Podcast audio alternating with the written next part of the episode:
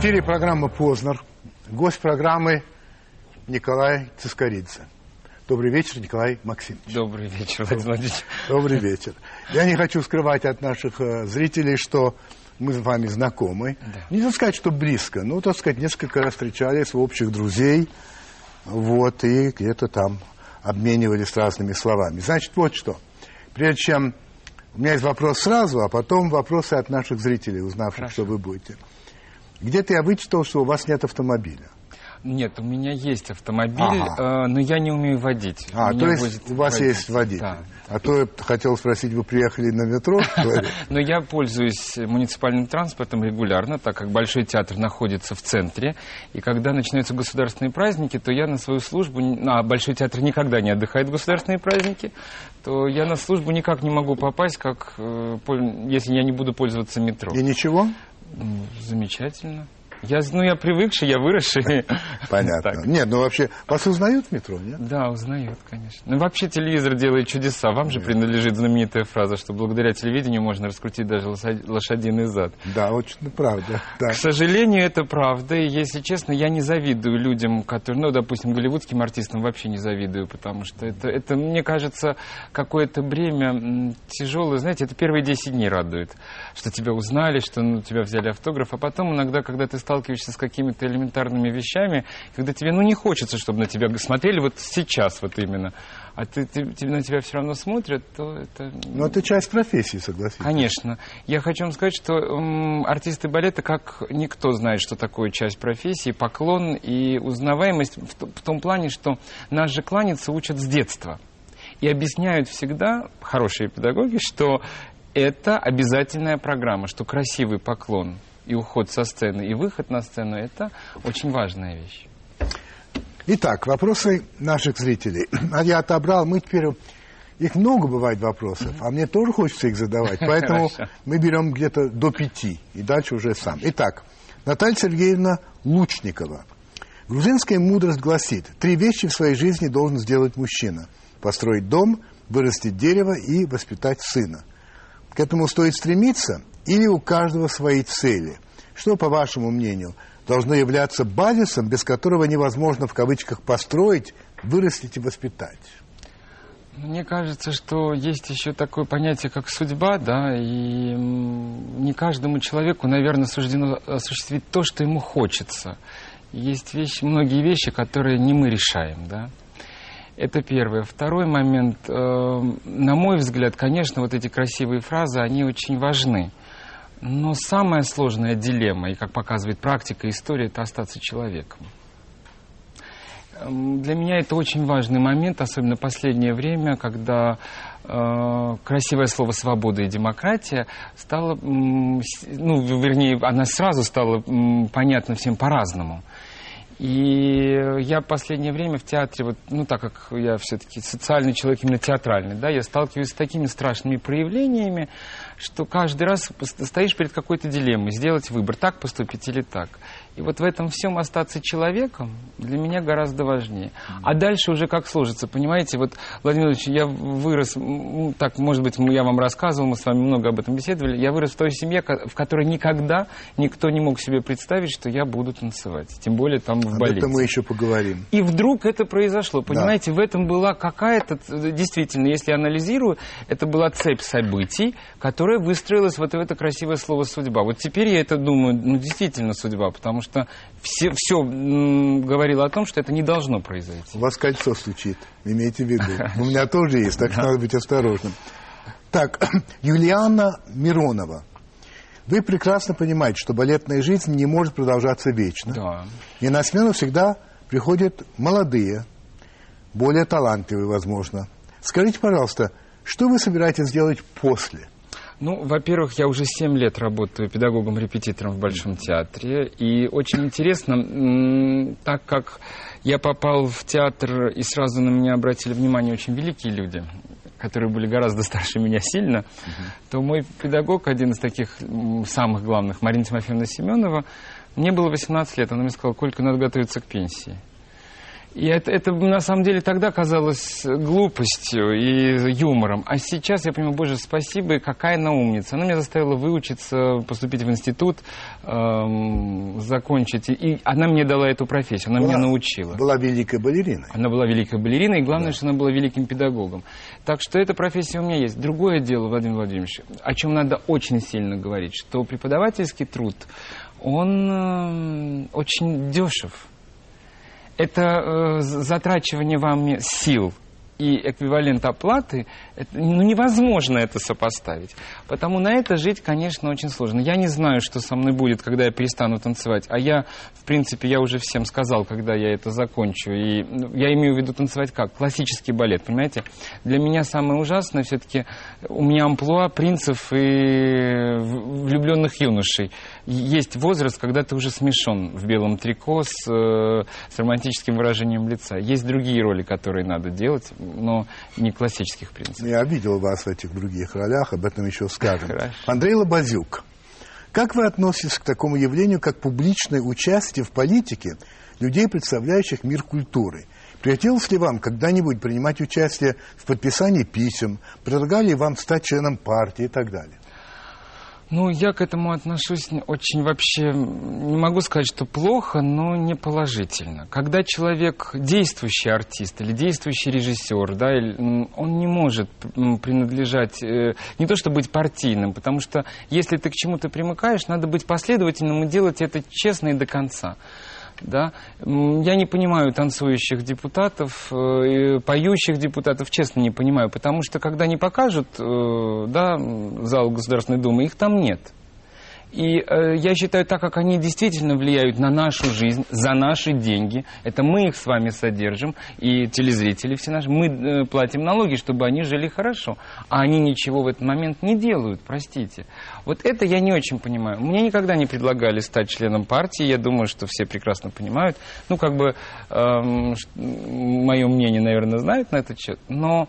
А письма подписывать, ну, какие-нибудь письма подписывать, обращения? Если я когда-либо что-нибудь подписывал, какое-либо письмо, это было там поддержка кого-то, название, или чтобы ага, дали понимаю. Квартиру. Понимаю. Но ни в коем случае не, не примыкающие ни к каким Ясно. Вещам. Мало того, когда меня действительно агитировали примкнуть, вот когда был конфликт Грузии и России, да, это очень такая скользкая тема, особенно для меня, для вас, да, конечно. Будучи этническим грузином, я сказал сразу, что артисты вообще не имеют имеют право говорить ничего. Тем более те, которые живут в этой стране, на этой территории. На Марина Волошина, вы производите впечатление баловня судьбы, надменного и гламурного человека. Но это ровно до того момента, как попадаешь на ваше выступление, после которого невозможно остаться равнодушным, понимая, что вы действительно талант. Причем я не одинока в своих наблюдениях.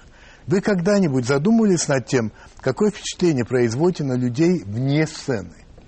Да, задумывался, и меня очень часто удивляло, что, знаете, Козьма Прутков написал гениальную фразу, что люди подобны колбасам, чем их начинят, то они и носят. А, вот а, для меня это очень важная вещь.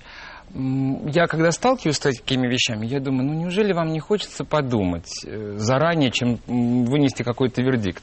Да, конечно, на каждый чих не наздравствуешься, и я стараюсь, ну, не оправдываться, если меня в чем-то обвиняют. Знаете, Владимир Владимирович, у меня были очень строгие родители, и первое, что, за что они меня очень сильно наказывали, когда я был совсем маленьким, это мама говорила, доносчику первый кнут.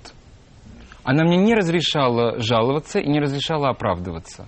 В категорической форме. Если что-то произошло, я должен был нести ответственность за то, что произошло. Ну, уже вот так. И, может быть, это и сформировало какой-то мой такой взгляд, что, ну, вы хотите так думать, думайте. Понятно. Другое дело, что я, я знаю какие-то вещи, что я не сделаю. Сергей Михайлов, вы как-то сказали о своем выборе так, цитата. Мне просто понравилось и захотелось сказки в жизни. Ведь я никогда не видел, что делается за кулисами, как это все готовится. Если бы я был артистическим ребенком, в сто процентов никогда не пошел бы в балет, зная, что там за кулисами. Вопрос. Да ведь вы же должны были достаточно рано узнать об изнанке этой жесткой профессии. Почему не передумали? Очень было интересно, потому что, когда мне мама пугала и рассказывала, как это жутко, потому что мама была категорически против балета, то я, естественно, не верил, потому что из, отсюда же, из зрительного зала, все по-другому выглядит, да, это, это безумно красиво, это очень легко. А в, советском, в советское время балет был на таком уровне, что это было действительно сказкой. То, когда я туда попал, у нас с мамой был такой договор, что я сам выбрал. У нас было очень смешно, когда она ну, долго говорила, что нет, нет, нет. Я... А я слышал как-то, что э, дедушка ей как-то, когда надо было, ну, чтобы никто не понял, особенно я не понял, они переходили на грузинский язык, потому что я в детстве не очень хорошо говорил. И дедушка маме как-то сказал, что Ламара, ты не забывай, что ты женщина, и твоего, твое мнение здесь вообще никого не волнует. И мне очень понравилась эта фраза. И когда я ее произнес в десятилетнем возрасте, когда мама, значит, мне что-то говорила, я сказал, в конце концов, мама, не забывай, что ты женщина, это моя жизнь, и твое мнение никого здесь не волнует. Надо вам сказать такое, вы знаете, она не поругала меня за это, хотя я думал, что сейчас будет все. Она очень так мне сказала, хорошо, но учти, ответственность будешь нести ты. И когда вот я вот это все понял, мне уже было, наверное, лет тринадцать. Мне правда хотелось уйти. Было очень сложно, потому что тринадцать, четырнадцать, пятнадцать лет для мальчиков сложный период. Организм опаздывает оформляться по сравнению с девочками. Девочки уже более крупные. Начинаются поддержки какие-то. Нам очень сложно. Главное, сложно долго прыгать, потому что задыхаешься. Потому что дыхание же это очень сложно тренируемая вещь. И я помню, что я стоял как-то, думал и подумал, нет, если я сейчас признаюсь, мама мне скажет, ну что, не смог? Я же была права, я подумал, нет, я смогу. Вот это тщеславие меня тогда вытянуло, хотя я, я могу сказать, что... Ну, я может не... быть, и самолюбие. Да, я никогда не, не жалел о том, что Понятно. Я пошел по этой дороге. Мне, правда, способности дал Господь Бог неплохие, но в... установка, которую вот мы договорились с мамой с первой, минуты, с первой минуты, что я буду стараться быть первым. Итак, таковы вопросы наших зрителей. Сейчас э, прошу вас... посмотреть рекламу, а потом мы уже продолжим.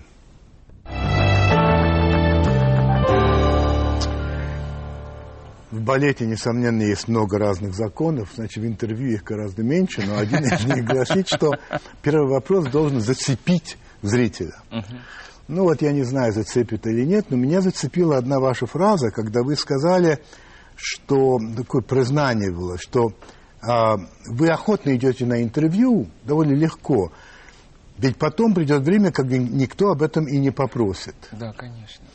И я подумал, что даже немножко похоже на разговор о смерти, что, ну, мы знаем, что она неизбежна, вначале как-то мы к этому, ну, относимся спокойно, но по мере ее приближения э, разные люди по-разному. по-разному на это реагируют, и вот... Э, Вот, вот как вы внутренне настроены по отношению к тому, что придет такой день, возможно, когда не будут просить об этом, вас об интервью. Возможно, и нет, потому что если вы крупный педагог, то тоже ведь, но все-таки. У меня был очень страшный период в жизни, когда со мной случилась травма серьезная, да. И я попал в больницу, и действительно никто не знал, выживу я или нет, потому что ну, там были много, много показаний на то, что я не должен... как бы проснуться у, с утра. Да, настолько. У меня, потому что у меня был сепсис, у меня был стафилококк золотистый, если кто-то понимает, это тяжелая вещь, в общем. И м- тогда, э, лежа в больнице, знаете, мне пришла такая мысль в голову, потому что у меня всегда была температура тридцать восемь сорок, ну, как бы бред все время, это в течение месяца продолжалось. Мне пришла такая мысль в голову, что а вдруг, если все, ну, с балетом. На самом деле, мне не приходило в мысль в голову, что я умру. Мне потом она пришла, когда я уже выздоровел как... я и посмотрел назад, что, что mm-hmm. было. И я подумал, что за м- то, что делал вот этот человек под фамилией Николай Цискаридзе вот в этом искусстве, мне не стыдно. Mm-hmm.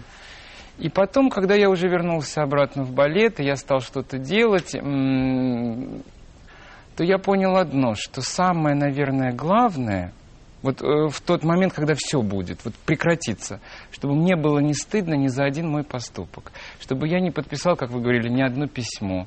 то, которое бы на меня роняло тень. Чтобы я не стоял на стороне тех людей, которые пинают лежачего. Чтобы я, ну, как сказать, да, пусть будет у меня меньше этих выходов на сцену, но они будут качественные.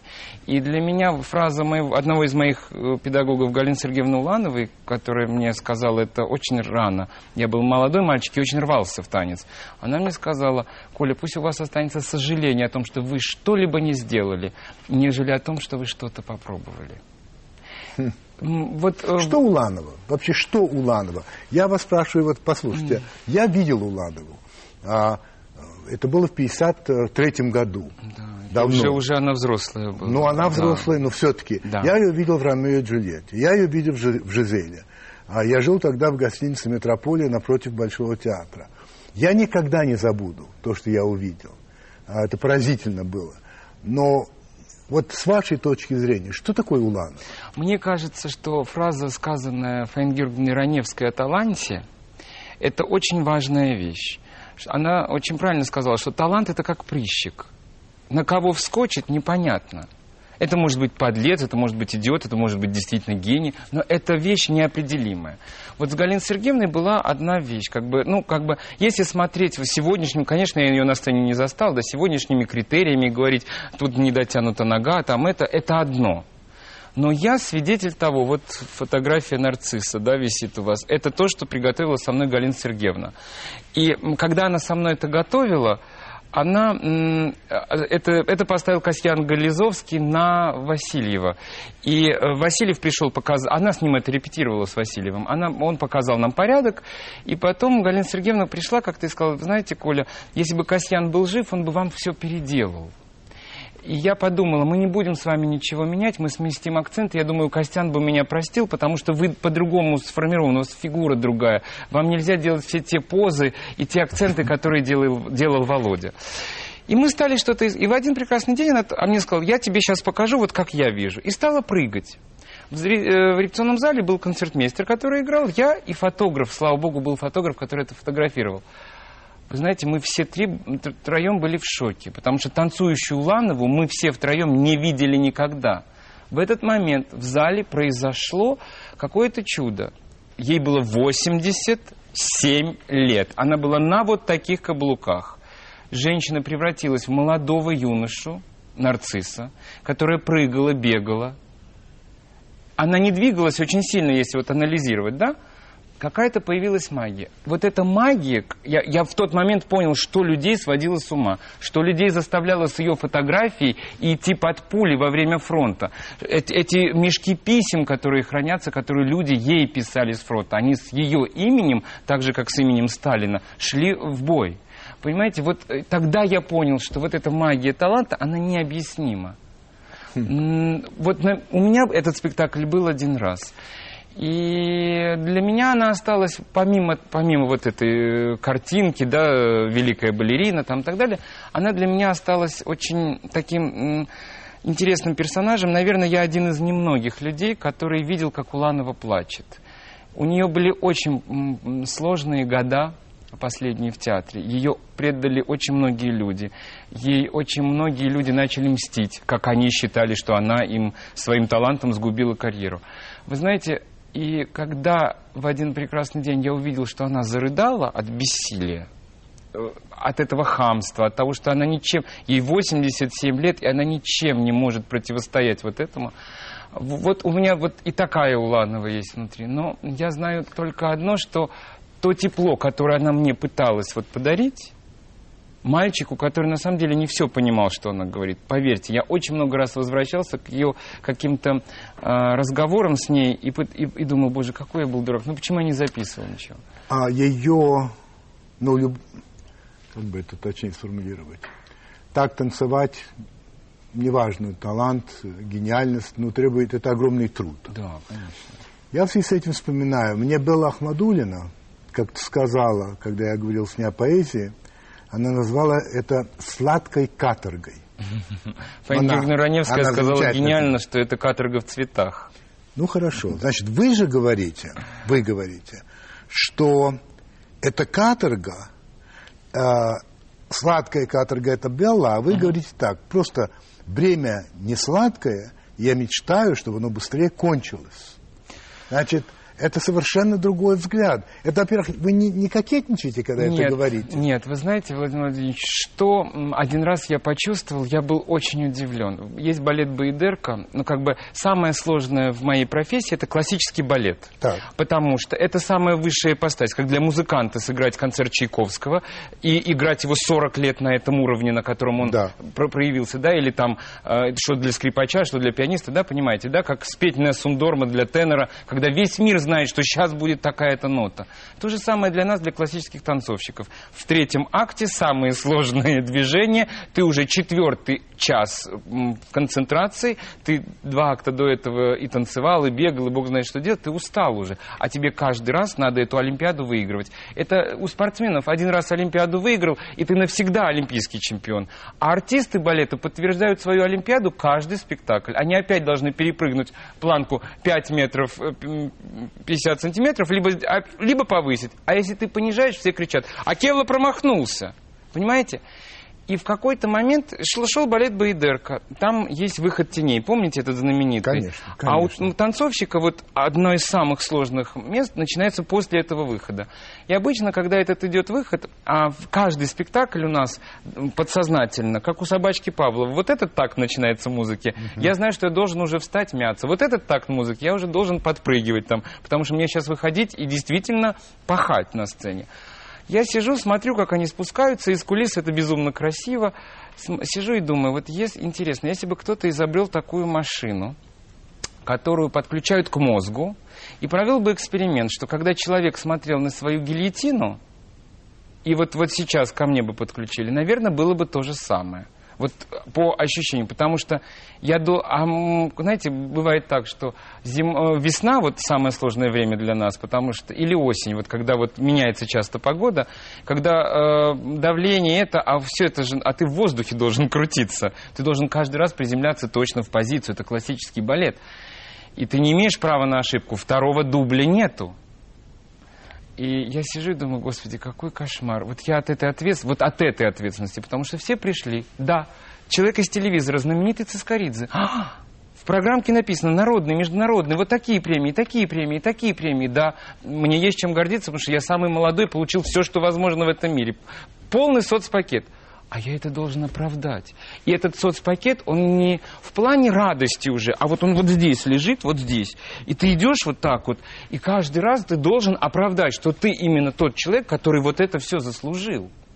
Как-то мы сидели с Володей Спиваковым, и вот так вот тоже Сати, его супруга, стала говорить, что Володя, ты там вот не хочешь это играть, вы не хочешь это играть. Я говорю, господи, как я его понимаю. Потому что он сказал, я не могу не, не сыграть, сыграть я могу. От этой ответственности, что не дай бог не будет одной нотки хотя бы той, не той. Потому что он Спиваков. Это уже не сочинение стихов, это другое, конечно. Да. И э, когда ты, знаете, когда тебе все в шутку, потому что все-таки молодость, правда, она легче. Я устал не от выхода на сцену, я все это очень люблю, я устал от ответственности, что я должен подтверждать этот бренд. Я думаю, что каждый большой артист или профессионал вам скажет. Гениальная грузинская пословица, она, кстати, использована у Цагарели в «Хануме», что хороший сапожник тоже поэт, говорит, а плохой сапожник, а плохой сапожник сапожник, что о нем разговаривать. Чуть-чуть отойдем. Значит, насколько я могу судить, есть три дня в году, которые для дня рождения не подходят. Значит, первый – это день дураков, первое апреля, это ваш покорный слуга. Вот, всю жизнь, естественно, понимаете. Вот. А второе – это двадцать девятое февраля, а когда только когда раз четыре года и нету.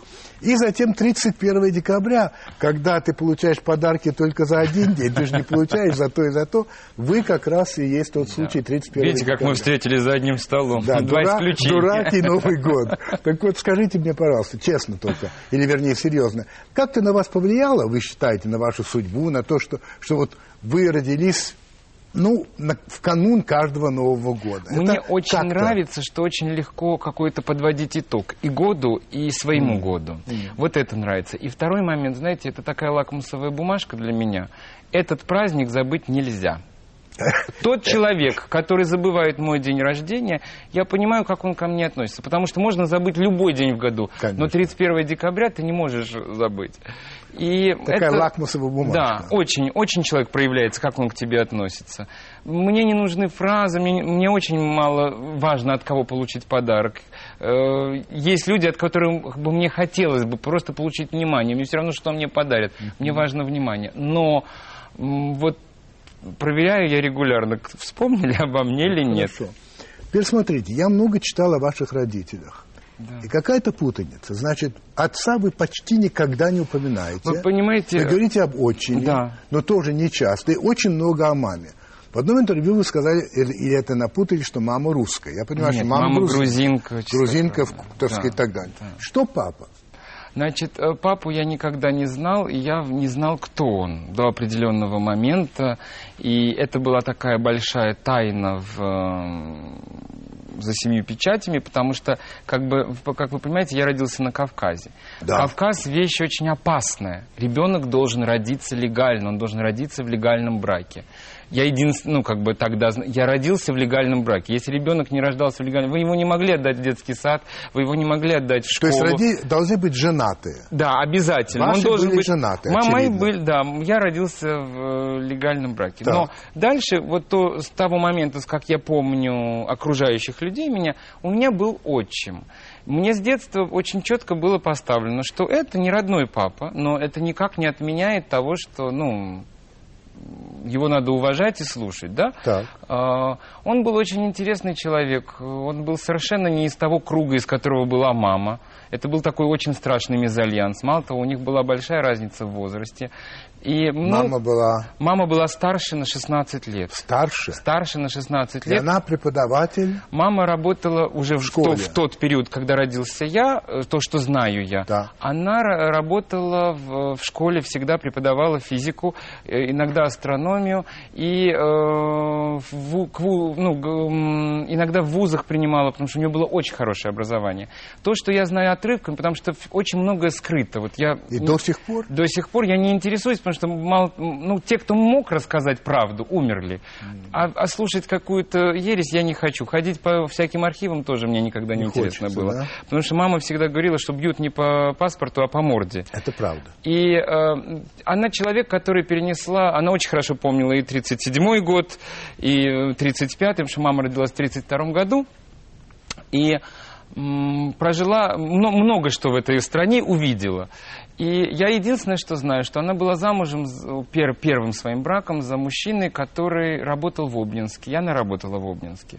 Те документы, которые получил я после ее, ну, похорон, нигде не значится ничего. Нет писем в течение двадцати лет, нет фотографий никаких. В ее трудовой книжке, вот как бы она жила-жила, исчезла, а потом опять жила.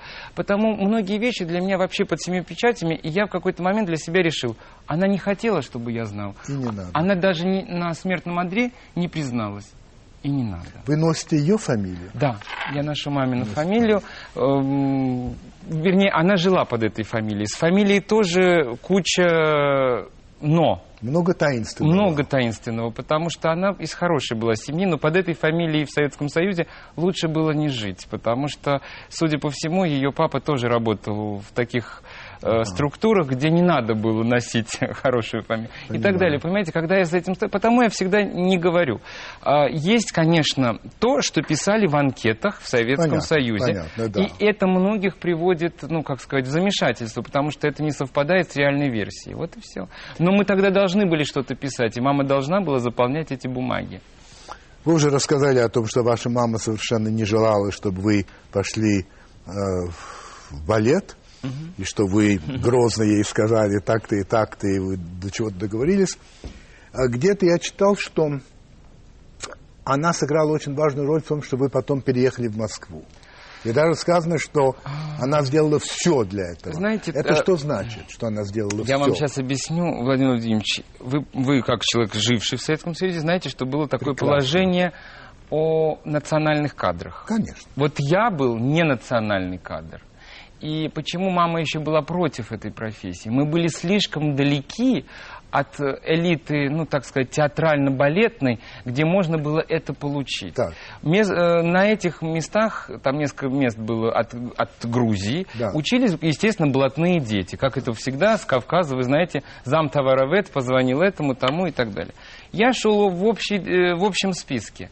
Потому, когда э, встал вопрос о приеме, несмотря на то, что я действительно, вот это я вам говорю уже как э, неплохой артист балета, проживший немаленькую жизнь в этом искусстве, я с точки зрения мальчика, который пришел в первый класс, вундеркиндом был. Потому что там не надо уметь танцевать, там надо было иметь какие-то способности. Там поднять ногу, вытянуть строение ноги, э, пропорции. Да? У меня был на тот момент вот полный пакет. Но меня не брали в Москву. Все время что-то мешало. То, то, что я из Грузии, то, то, что я с грузинской фамилией и так далее. И был смешной момент, когда сказали, что надо фамилию поменять. Значит, мамина родная сестра замужем за Романовым. Она Зинаида Романова, живет всю жизнь. И, значит, надо было, чтобы мама отказалась от меня, родная ее сестра меня усыновила и сделала. Я помню, я, мне было тогда одиннадцать лет, и мы сидим на кухне, все это все обсуждают. Я маме говорю, Николай Романов... уже, по-моему, был в истории, по-моему, это не очень хорошо закончилось. Все рассмеялись и на этом поставили крест. Все-таки каким образом вы попали? Очень был, был интересный э, момент. Значит, Московским хореографическим училищем руководил одним из замдиректоров Головкина, и был такой дяденька по имени Дмитрий Яхнин. Он был, так скажем, человек с погонами. Да? Понимаю. Замдиректора по там, воспитательной работе, что-то такое. Понятно. И нам очень повезло, потому что так как мама работала в школе очень много лет, ну, у нее было много, как сказать, родителей, с кем она дружила после даже того, как дети ей выпустились. Он после войны очень долго работал в Тбилисском артиллерийском училище. И э, вот кто-то нашелся, кто с ним дружил э, много лет, и он просто позвонил, он одну вещь сказал, что если у него есть данные, я вам обещаю, что он попадет. И действительно, он пришел на... просмотр, и сам. меня взяли. Да, сам. И меня взяли. Взяли в Москву. И меня взяли в Московское училище. Но после этого начинался новый этап. этап. Значит, теперь надо где-то жить. И мама была против интерната. Надо было менять квартиру. Просто совпало. Мое... Мне было тринадцать лет, маме исполнилось пятьдесят пять. Она оформила пенсию, со мной сюда переехала. Но это было счастливое советское время. Там она сдавала квартиру, здесь мы снимали комнату. У, у нее была пенсия достаточно большая. А в счастливое сто... советское время можно было сдавать квартиру? Да, да, можно да? было, да. И нам хватало денег. Но в один прекрасный день, Владимир Владимирович, рухнул Советский Союз. Рухнули все деньги, пенсии обесценились. И жить стало не на что. И вот это, конечно, маму привело в совершенно страшную вещь. Я считаю, что я танцую на ее костях всю свою жизнь, потому что она делала все, чтобы нам было на что жить, на что есть. А еще что было смешно? Несмотря на то, что она была педагогом с тридцатипятилетним стажем. Тогда, когда рухнул Советский Союз, было очень много педагогов, ушло из школ. Школа, находящаяся рядом с нашим домом, там не было физики в течение полугода. И директор мечтала ее взять на работу, потому что она, ну, очень такой специалист да, да. была крупный. Но не имела ли права, у нее не было московской прописки. Конечно. А это был бы хотя бы заработок, конечно. Хоть какой-то. Ну, и так далее, и так далее. Потому как бы я...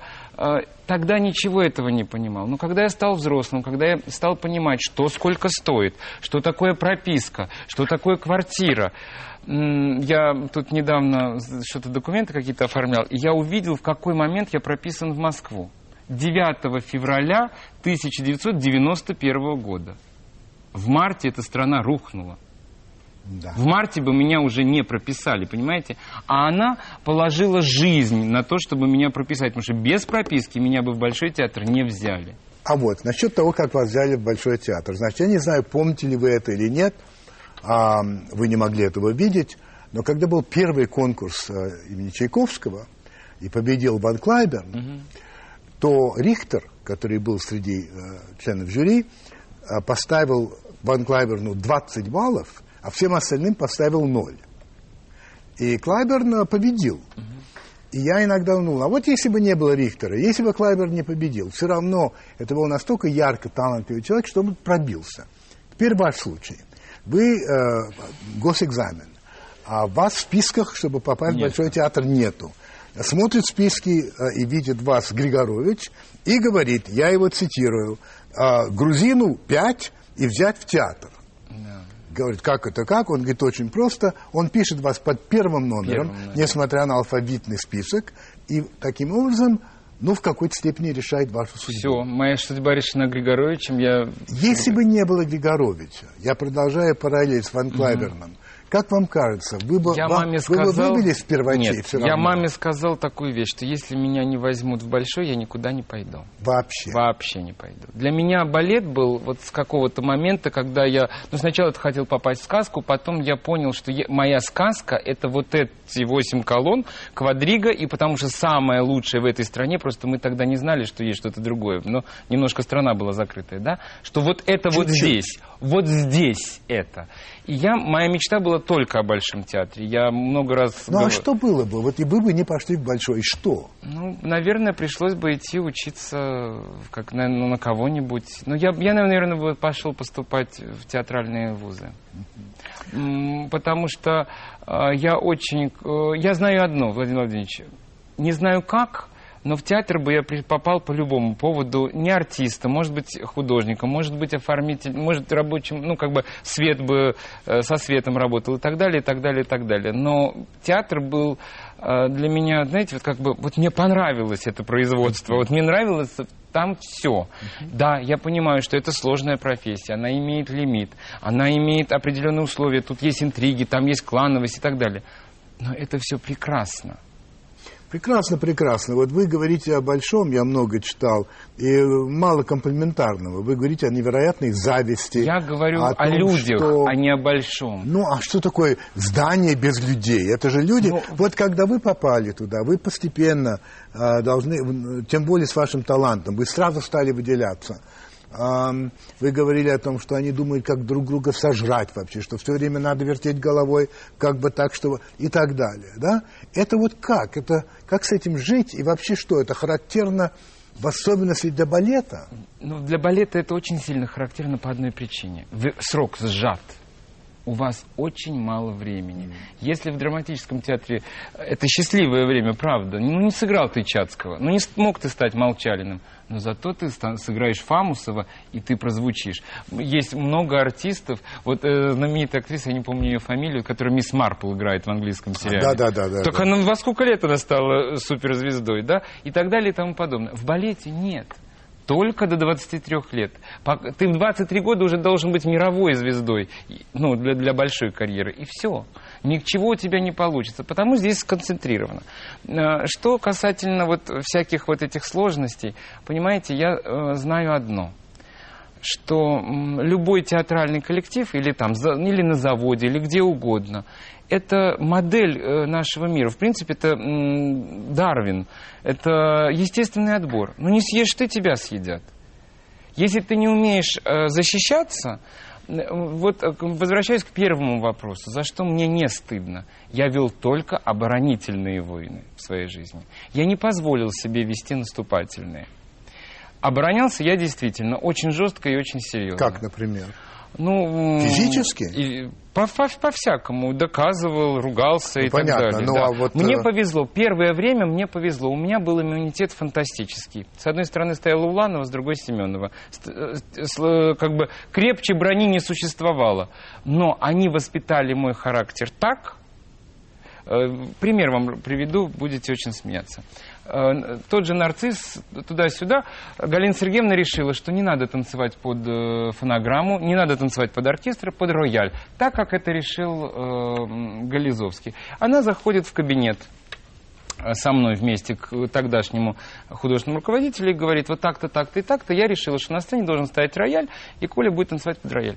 На что двадцать минут ей, ну так как это Уланова, да, ей надо было подробно объяснить, почему рояль невозможно вынести на сцену. двадцать минут он перед ней практически танцевал полечку. Она его выслушала, она вот очень любила вот так вот пальчиками хлопать, она так сидела его слушала, слушала, потом встала и сказала, я поняла, рояль будет стоять на сцене. И вышла. Все. Понятно. И вот, вот такой жесткости они меня научили очень сильно. Есть вещи, которые я ну, не позволю сделать. Драться приходилось? Да, приходилось. Физически? Конечно, приходилось. Даже так? Конечно, конечно. Но, вы понимаете, это все такие мелочи по сравнению с той радостью, которая у тебя иногда бывает творческая. Вот бывает, что м- я часто думал, а стоила «Игра свеч», а стоило вот туда идти. Но, а, или когда я читаю вот какую-нибудь прессу, когда меня только что облили с ног до головы, я стою и думаю, но если Галина Сергеевна из всего этого великолепия молодых мальчиков и девочек обратила внимание на меня, и Семенова, которая с ней не общалась, тоже обратила внимание на меня. И они вместе, когда встал вопрос, чтобы мне дать ставку солиста, они вместе, эти женщины очень мало в жизни общались. Это было два лагеря противоположных. Они вместе пошли к Васильеву, он тогда был худруком и гендиректором Большого театра. И мне выбили премьерскую ставку. Мне самые низшие ступеньки перевели на самую высшую, там, где были народные артисты. Значит, что, за, за что-то я должен благодарить судьбу, что это произошло.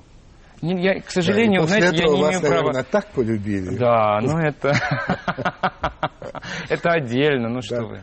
Слушайте, вы по ходу пьесы вспомнили Молчалина и Чацкого, а я из-за этого вспомнил ваши слова. Вы как-то сказали, что время у нас сейчас Молчалиных, а я Чацкий, точка, к сожалению. Во-первых, я хочу спросить вас, почему вы жалеете о том, что вы Чацкий? Нет. Чацкий все-таки, э, на мой взгляд, замечательный человек. Я не, я не жалею. Ну? Я, к сожалению, говорю с грустью, что... А время Молчалиных было всегда. Да, когда-нибудь это, было это время Чацких? Это сложное амплуа. Да, а время Чацких... Да, было. девяносто первый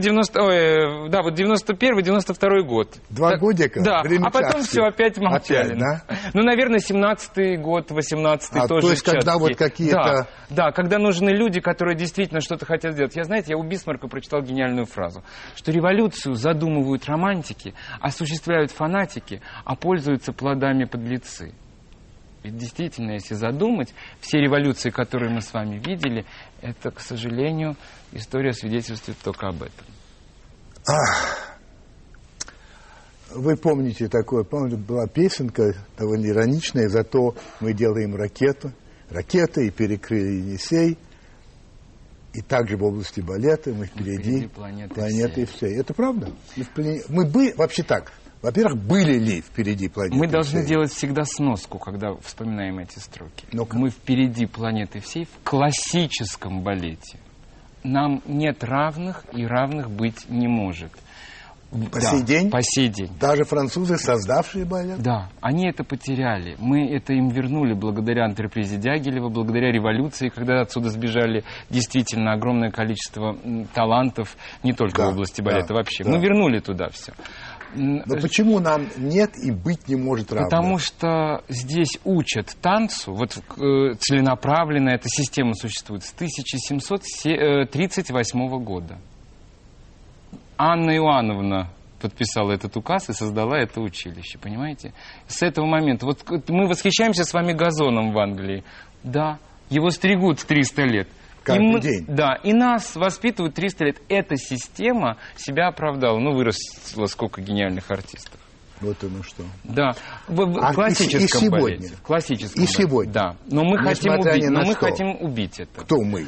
Наше, наше общество, потому что Министерство образования сейчас э, выпускает очень страшные законы, что все музыкальные, театральные, хореографические заведения должны быть, э, принимать э, бесконкурсно. Вот кто пришел, мы должны всех взять, учить с пятнадцати лет, потому что это насилие над ребенком. Объяснить невозможно, что руку пианисту надо ставить с пяти лет, что ноги надо балетным ставить, ну, лучше желательно с девяти, с десяти лет, да? Это, и вот сейчас идет большой э, скандал. Все деятели искусства уже написали письмо президенту, премьер-министру. Эм, я написал лично письмо президенту, подписав, э, написав вообще, когда созданы все эти театральные училища. Значит, хоровое образование у нас уникальное, только есть у нас и в, в Австрии. У нас пятьсот лет ему. Хореографическому образованию почти триста лет. Драматическому театру, э, ну вот образованию. Дело в том, что драматическое образование, оно вышло из нашей школы. Сначала нас всех вместе учили. Ну, оно сто пятьдесят лет где-то существует, да? Но, я, но если честно, по, побольше оно существует. И музыкальные все консерватории, им двести лет. Но почему мы должны это уничтожить?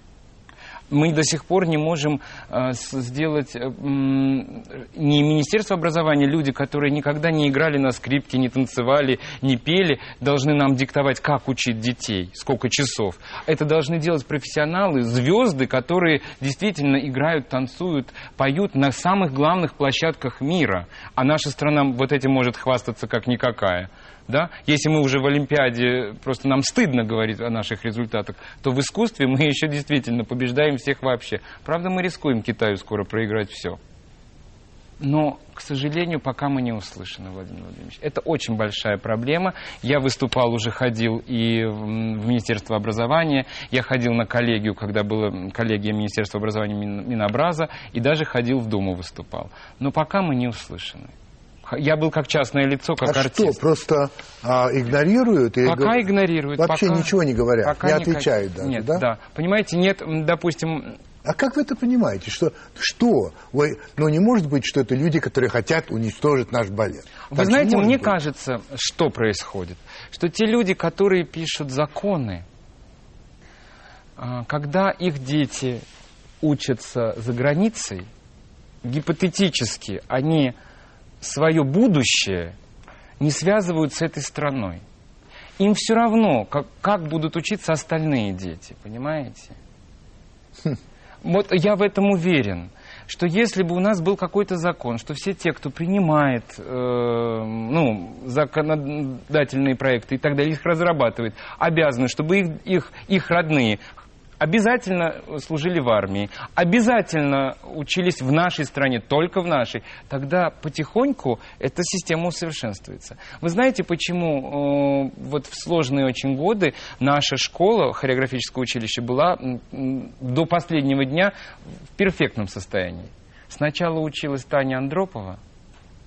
Дочь? До, внучка. Внучка Андропова, внучка, ну да. естественно. А потом да. училась Ксюша Горбачева. И наша школа, даже в самые сложные времена, когда есть было негде, мы в буфете могли есть нормальные продукты. У нас была чистота, вы не представляете, какая, и так далее. Это было очень важно.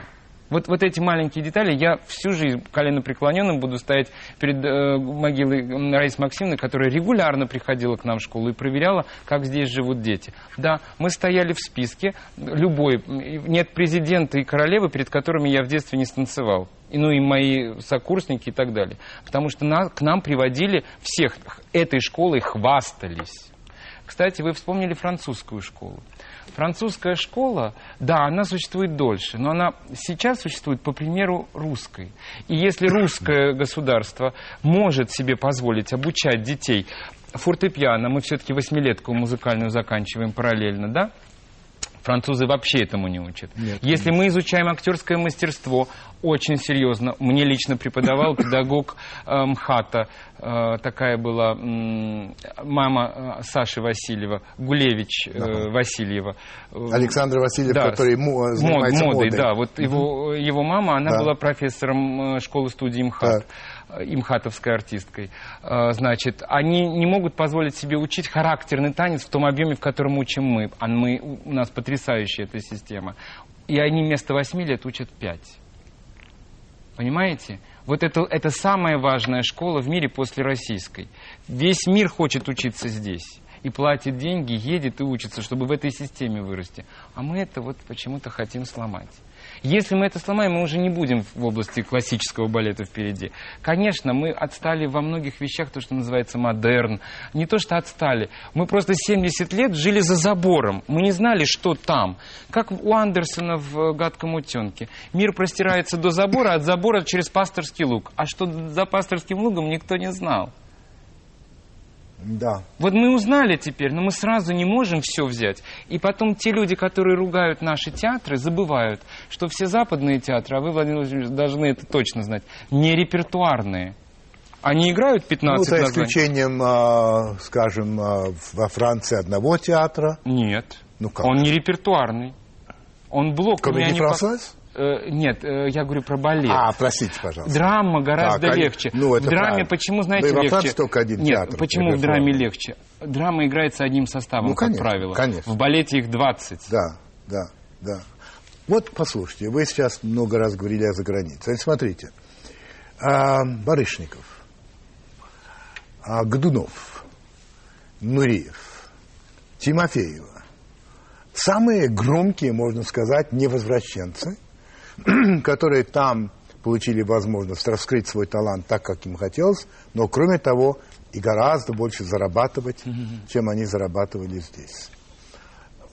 Вас, неужели вас не тянуло? Потому что, ну хорошо, вы все-таки жили в такое время уже, когда не было того политического давления, которое было прежде. Но платят же вам чепуху по сравнению ну, с теми. Я вам так скажу, что платят нам столько же практически в коллективах, сколько им. А разница э, на сегодняшний день, разница в одном, что у них соцпакет, страховки, в отличие от нас, очень серьезные. Мы не защищены ни от чего. Ну... Это правда. Другой момент. Когда, я сейчас о себе говорю, да, вы говорили о Барышникове, о Годунове, значит, Тимофеева, во-первых, она не уезжала, она уехала уже после того, как закончила танцевальную карьеру. Ну, ошибся. Она уехала, да. Ошибся. Не, не, не в этом плане, просто у Годунова ничего не вышло на Западе, не вышло. К сожалению. Снимался в кино, да, ну, уже не потом. Вышло. Такого, но... как у Барышникова. Барышников, Нуриев, вот да. Два, да. Но они очень умно распределили. Ну, хорошо, но вы, распоряд... вы, не, вы не глупее. Уже да. Другой был период. И потом Нуриев, вы знаете, помимо того, что, конечно, он великий талант и потрясающий был артист, он был еще потрясающий менеджер. Каждый раз, когда падал интерес к нему, это засвидетельствовано всем, он запирался в туалете самолета и начинал кричать, что в самолете КГБшники хотят его выкрасть. Тут же на первых полосах, почитайте прессу, на первых полосах всего мира... Опять к нему интерес. Он был гений в этом плане. И эм, он очень правильно распоряжался вообще той славой, которая ему... Хорошо. Тогда проще. Да, вот то, что касательно... не хотелось. Вот, вот то, что касательно меня. Значит, мое время было уже такое. Так как я учился в Московском училище, мы выезжали всегда. И, э, Владимир Владимирович, благодаря этому я видел, а так как мы, я вам сказал, мы танцевали перед королями, министрами, да. президентами, я, приезжая в Америку, во Францию, в Японию, видел всегда три слоя населения. Как живет аристократия, это и политики, потому что приемы, как вы понимаете, да, мы, нас в дом тогда приглашали, мы были все дети понятно, Советского да, Союза, да? Да. Мы всегда видели эмиграцию, потому да. что она так или иначе да. нас приглашала, да. и уже были свободные времена, перестройка, нам разрешали с ними да. общаться. И я, и я видел, как живут простые люди, там, особенно в Америке, потому что мы много обыкновенные, ездили. Рядовые. Да, обыкновенные. И я понял одно, что я не хочу быть эмигрантом. Все, вопрос закрыл. Три коротких вопроса, mm-hmm. и постарайтесь коротко ответить. А. Как вы относитесь к критике, в принципе? Вы знаете, очень... После того, как я почитал, как Кюи писал о Чайковском, омерзительно. Второе. Как вы относитесь к скромности? Хочу еще напомнить вам, что Пушкин, Александр Сергеевич, писал о себе «Я памятник воздвиг себе нерукотворный». То есть, можно сказать, ух, какой нескромный. Вот как вы относитесь? Я отвечу вам фразой из одной из французской пьесы, что скромность украшает так, того человека, у которого нет других украшений. Если роль, которую вы хотели когда-то сыграть, так и не случилось. Да, какая? Я думаю, их очень много. Но одна из таких, я мечтал, чтобы сделали спектакль «Демон», вот именно по Лермонтову. Борис Яковлевич Эйфман не захотел делать, он сделал «Падшего ангела». Я его станцевал. Но вот это вот именно лермонтовский «Демон», он меня очень привлекал. Значит, у моего близкого друга Марселя Пруста есть к вам несколько вопросов. Да. Постарайтесь на них коротко ответить. Хорошо. Какую черту вы более всего не любите в себе? Несдержанность. А в других? Неопрятность и непорядочность. Какое качество вы более всего цените в мужчине? Порядочность по отношению вообще к, к, окруж... ну, к слову «мужчина» порядочность. Вот надо оставаться, извините, что говорю долго, но надо оставаться э, во всех поступках мужчины. А в женщине? Ценю? Да. Вы знаете, остроумие. Это скрашивает. Когда и где вы были более всего счастливы? Вы можете вспомнить? Да. Я очень был счастлив, когда попал в Гранд-Опера, когда вот пер- первый мой спектакль состоялся. Потому что тогда это был прорыв. Десять лет они не приглашали вообще никого из России. И я был первый, кто приехал. О чем вы более всего сожалеете? Сожалею. знаете, иногда сожалею о том, что я не, сказ... не успел сказать, какие, или совершить, наверное, поступки те, перед теми людьми, которые ушли. Что я многое допонял потом. Я очень рано всех потерял. Знаете, когда это говорит человек, которому, допустим, шестьдесят лет, это одно. Но я всех потерял очень рано. Я многое, что тогда не мог понять. Вот это сожаление. Что вы считаете своей главной слабостью? Я очень ранимый. Какой недостаток вы легче всего прощаете? Прощаю? Ну, я способен простить ложь. А который никогда не прощаете. Есть Пред... такое? Да, предательство. Подлость, подлость, не предательство, подлость. Подлость. Подлость. Представь перед... Если, когда вы предстанете перед Богом, что вы ему скажете? Я скажу, что я старался жить честно. Вот именно перед Богом. Потому что я вырос в очень верующей семье. И мой педагог очень интересно... Один раз он не мог меня заставить в детстве заниматься, иногда не хотелось, потому что я был очень способным, у меня все получалось. И он мне один раз сказал: Цискаридзочка, тебе так много дал Господь Бог, что если ты этим не воспользуешься, Он тебя накажет. Он не знал, что меня этим пугали в детстве. И я так испугался, я так стал стараться. И я часто вот сам перед собой такие вещи, просто я думаю, что ну есть же какой-то высший суд все-таки. Это был Николай Цискаридзе. Спасибо вам большое. Спасибо.